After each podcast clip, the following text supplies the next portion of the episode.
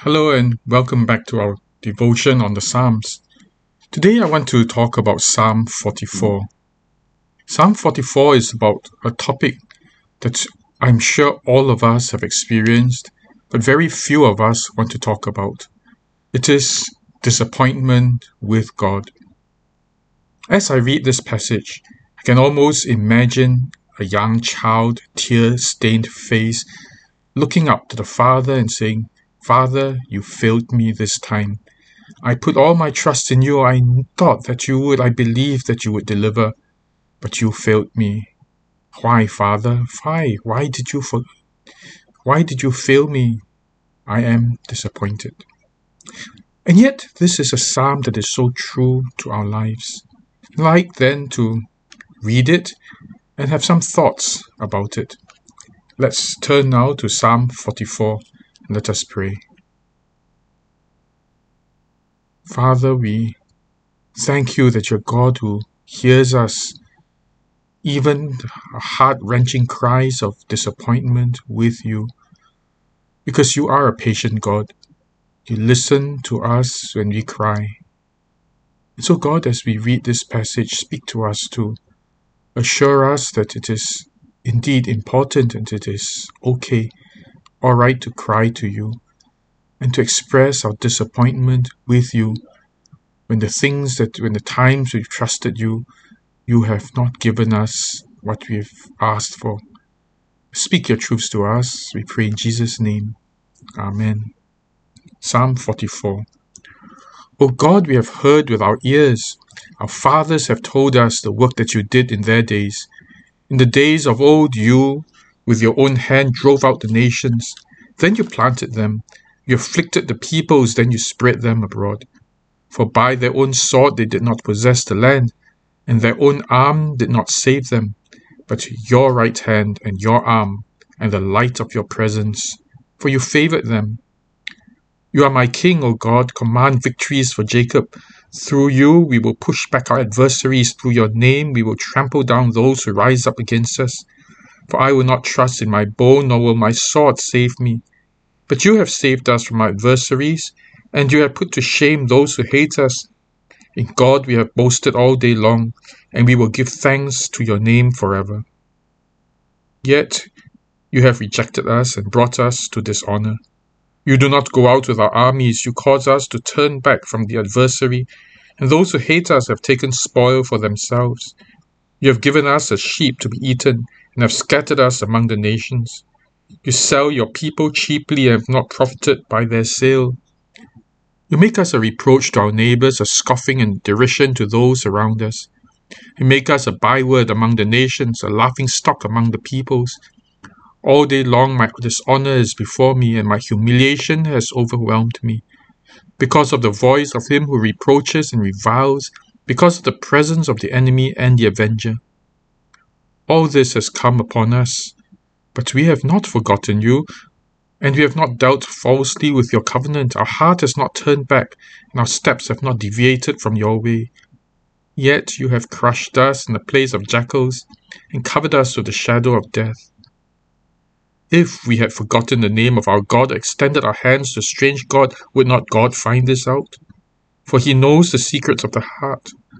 But for your sake we are killed all day long, we are considered as sheep to be slaughtered. Arouse yourself, why do you sleep, O Lord? Awake, do not reject us forever.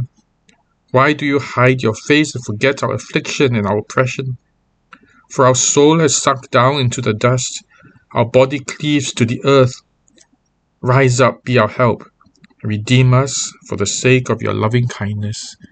This is the word of the Lord. Thanks be to God. In this psalm, I'd like to summarize it paragraph at a time. First, verse 1 to verse 3 talks about how the psalmist had heard of all the great things that God had done in the past. Perhaps it had been written in earlier books, perhaps it had, heard, it had been passed from year from generation to generation.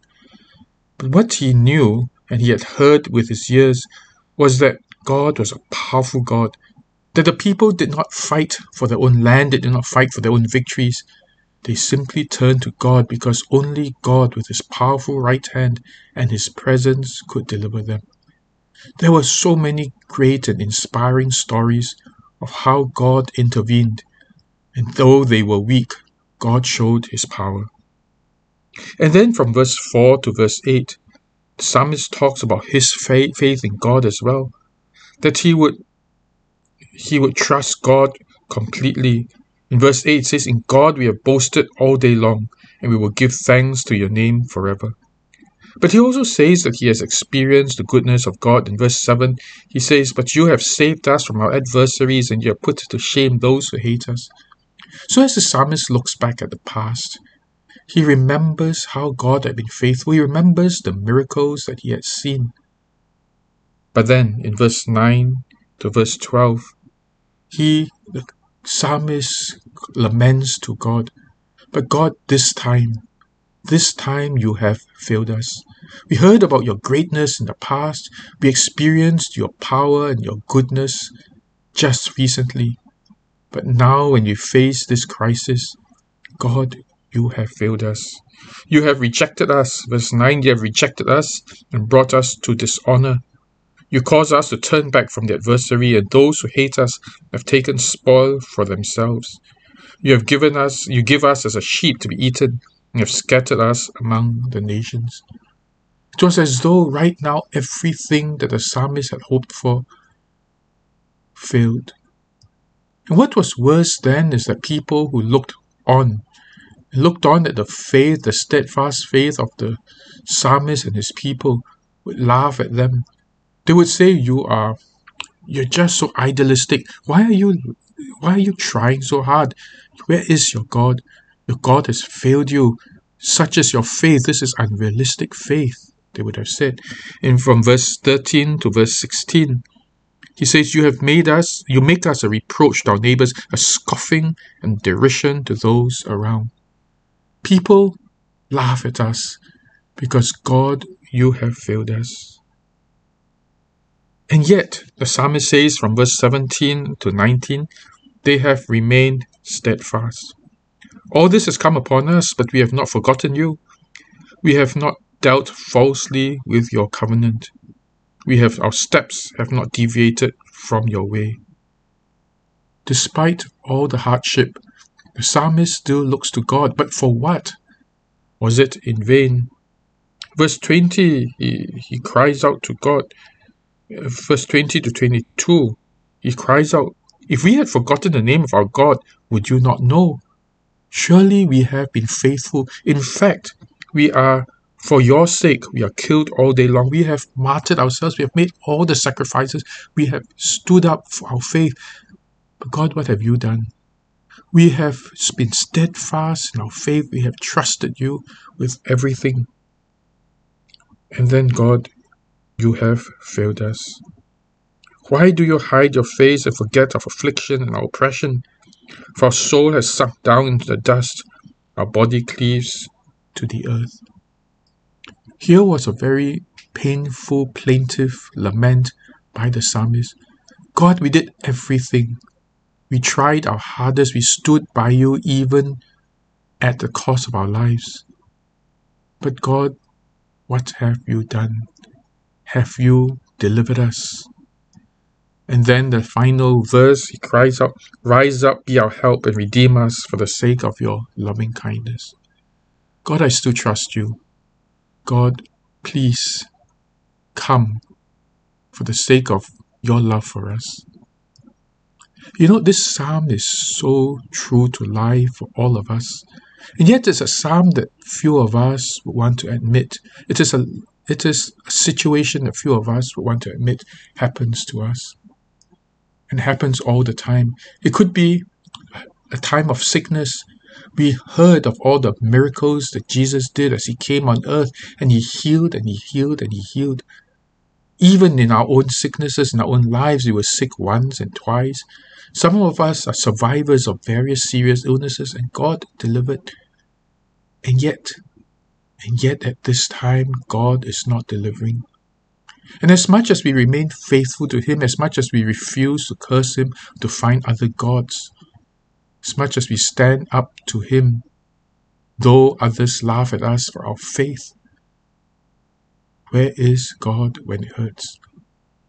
One of the toughest things is when we serve God in our work, when we've prayed that God would send us to be witnesses for Him and been given a company, a place to work in, and then trouble hits us, we are persecuted, our business fails, we stand by our principles and we say, In God will I trust. And yet, the more we trust God, the more our business, our work fails. People around laugh at us, they make fun of us. We are like martyrs standing up for God and being called impractical, and we hang on. I remember a missionary who had served God in a third world country, in a very poor country all his life. When he came back to his homeland, instead of receiving a rousing welcome, no one turned up to welcome him. His church knew that he was coming back after years of service, but no one bothered to come back to him. He came home with no savings, no money, just a loan. How bitter can this feel? Having given entire life to God, there was no money left for him at his retirement, no one to remember him when his work was done. How do we live? How do we respond to situations like this? Many of you may also experience this about the promises of God about the abundant life. The Bible tells us that God came that we may have life and that we may have it abundantly, that those who trust in Him, out from within them will flow rivers of living water. And yet, for many of us, life is not a flowing of rivers of living water. Life is a lot of pain. Many of us started families, started our marriage and our lives together, excited that we would serve God together. But years later, we see our families falling apart, our children becoming delinquent, our spouses becoming strangers to us. And there is a cry, a silent cry within us. We dare not say it out. We dare not say to God, God, where are you? Have you failed us? Have you deserted us? We limp along. I think the church often is afraid, is terrified of addressing the issue of disappointment with God. We keep trying to push promises. I remember one man who came to prison and said, Well, God wants us to rejoice in the Lord, so I want all of you to smile. No papaya faces, because if you uh, look sad, then God doesn't love you and you don't love God. As I listened to that, I thought, What rubbish is this man teaching? He is not facing up to the realities of the pain of life. Many of us carry lots of pain, lots of disappointment with God. What do we do with that? So often, then, we just slink off and forget about it or just suppress all of this. We go on to live our lives, we come to church, half alive, half dead, trying to praise God, but not really with a fullness. Each time we speak about the goodness of God, we feel an emptiness, a dullness within us a jadedness, I may say. And then someone encourages us and tells us, Come on, rejoice in the Lord. You've got to rejoice in the Lord. We find it so hard because there's so many failures in our lives, so much disappointment within us. Let's learn from this psalmist. The psalmist was honest with God. He told God, Look, these are your promises. And often we need to talk to God and say, God, you promised me these things. You promised that I would have life abundant. You promised that deep within me will flow rivers of living water. And God, I even experienced that before. I had a revival before this. But right now, God, I'm just feeling down in the dumps. Right now, there's no joy. Right now, there's so much pain. There's so much disappointment in many parts of my life. Be like the psalmist and talk to God. Challenge God with His word. Tell God what you are going through. Do not shrink from it. You know, I used to work with this faith healer who believed that every person, whether cancer or stroke, would be healed by God. But of course, most were not. I used to confront him then and say, How can you continue preaching that message? He says, Well, just push it aside and I move on. Pushing it aside and moving on isn't the answer. But neither is it an answer to then say God no longer heals. That's the dilemma when we pray for someone who is very ill. Is there hope for healing? Do we talk about the goodness of God? Do we then say, well, let's prepare for death? As a pastor, as a Christian, I find that balance very difficult to juggle. And yet, as I seek the Lord, I realize that one of the most important things that we need to do is to lament to God, and to tell God our disappointment, our disillusionment with Him. God is never scared of our disillusionment. It is important that we wrestle with God about these things.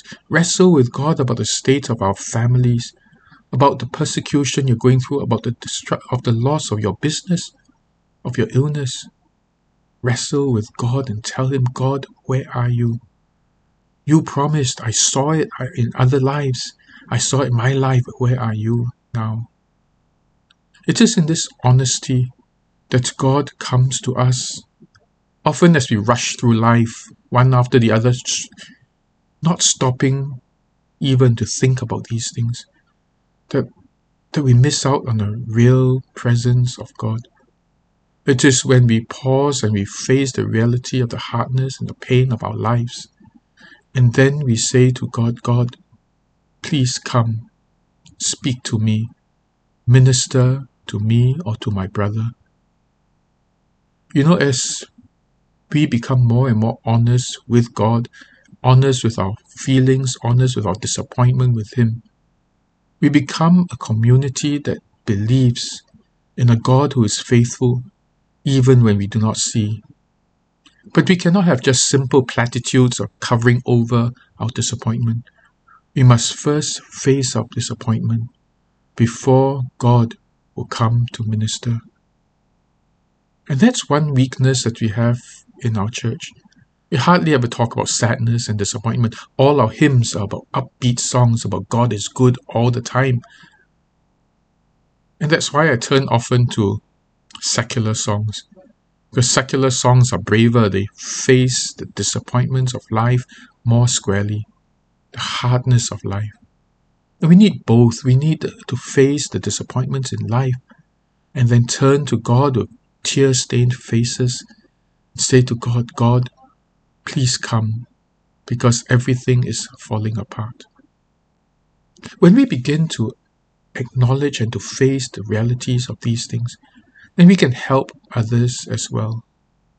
So often we shun from helping another person, the person who's ranting at God, who's saying life is horrible, God is a disappointment, where is God? And we shrink away. Sometimes we stop visiting that friend who gets bitter with God. Sometimes we visit and we throw platitude after platitude after platitude, trust in God. Perhaps it's because we are afraid afraid of facing it ourselves, facing the truth that God may be disappointing. But if we were to face that truth and know what it means to cry before God and have God comfort us eventually, that will give us courage to sit with another person who's walking through the valley of the shadow of death, walking through the destruction of his business or the loss of a family, and then, instead of giving platitudes, we cry with the person. I remember something that happened about four years ago. I was having a very difficult discussion with powerful church leader who refused to budge. And of course I knew I was I felt I was right and I refused to budge. And then this person said to me, Pastor, for you I will relent and I will give in. Because 20 years ago, and I have forgotten all of this, when you were a rookie pastor, my business had failed, and I was shocked when you fell on your knees next to me and you cried together with me. That made all the difference in my life. I never knew, I never could remember that one. But I never knew how powerful just crying in sharing the disillusionment with another person, sharing the disappointment and the pain with another person was more powerful than giving answers to him. He told me, Pastor, you never gave me any answers. But when you cried with me, I knew I was not alone. It's something that our church can learn. That instead of having pat answers for all the disappointments in life, we could just acknowledge the pain and then weep with those who weep. That one day we may rejoice with those who rejoice. Let us pray.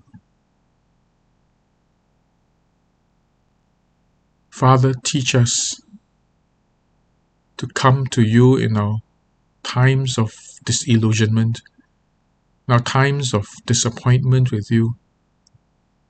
Teach us, Lord, not to run from them, but to face each of these issues where you did not seem to have kept your promises, where our illnesses were not healed, where our marriages were not restored, where our children continue to be wayward, where our hearts are dry. Father, help us to come to you in these moments and to cry out and to lament to you to tell us, Lord, we are disappointed. Because in the past we heard of how powerful you are. Even in our lives we experience your goodness, but Lord, now, why, Lord, why? Come for the sake of your loving kindness. Teach us then, Lord, to open our hearts honestly with you, and then honestly with one another too about our disappointment with you. And Father, for those of us who hear the disappointment of others, teach us not to shrink from them, to panic, to run, to give easy answers, to drive them out with platitudes. Teach us, Lord, to weep with those who weep, that together we may reap fruits of your blessing that will eventually come. We ask this in Jesus' name. Amen. Well, then, have a good and blessed week. God bless you, and goodbye.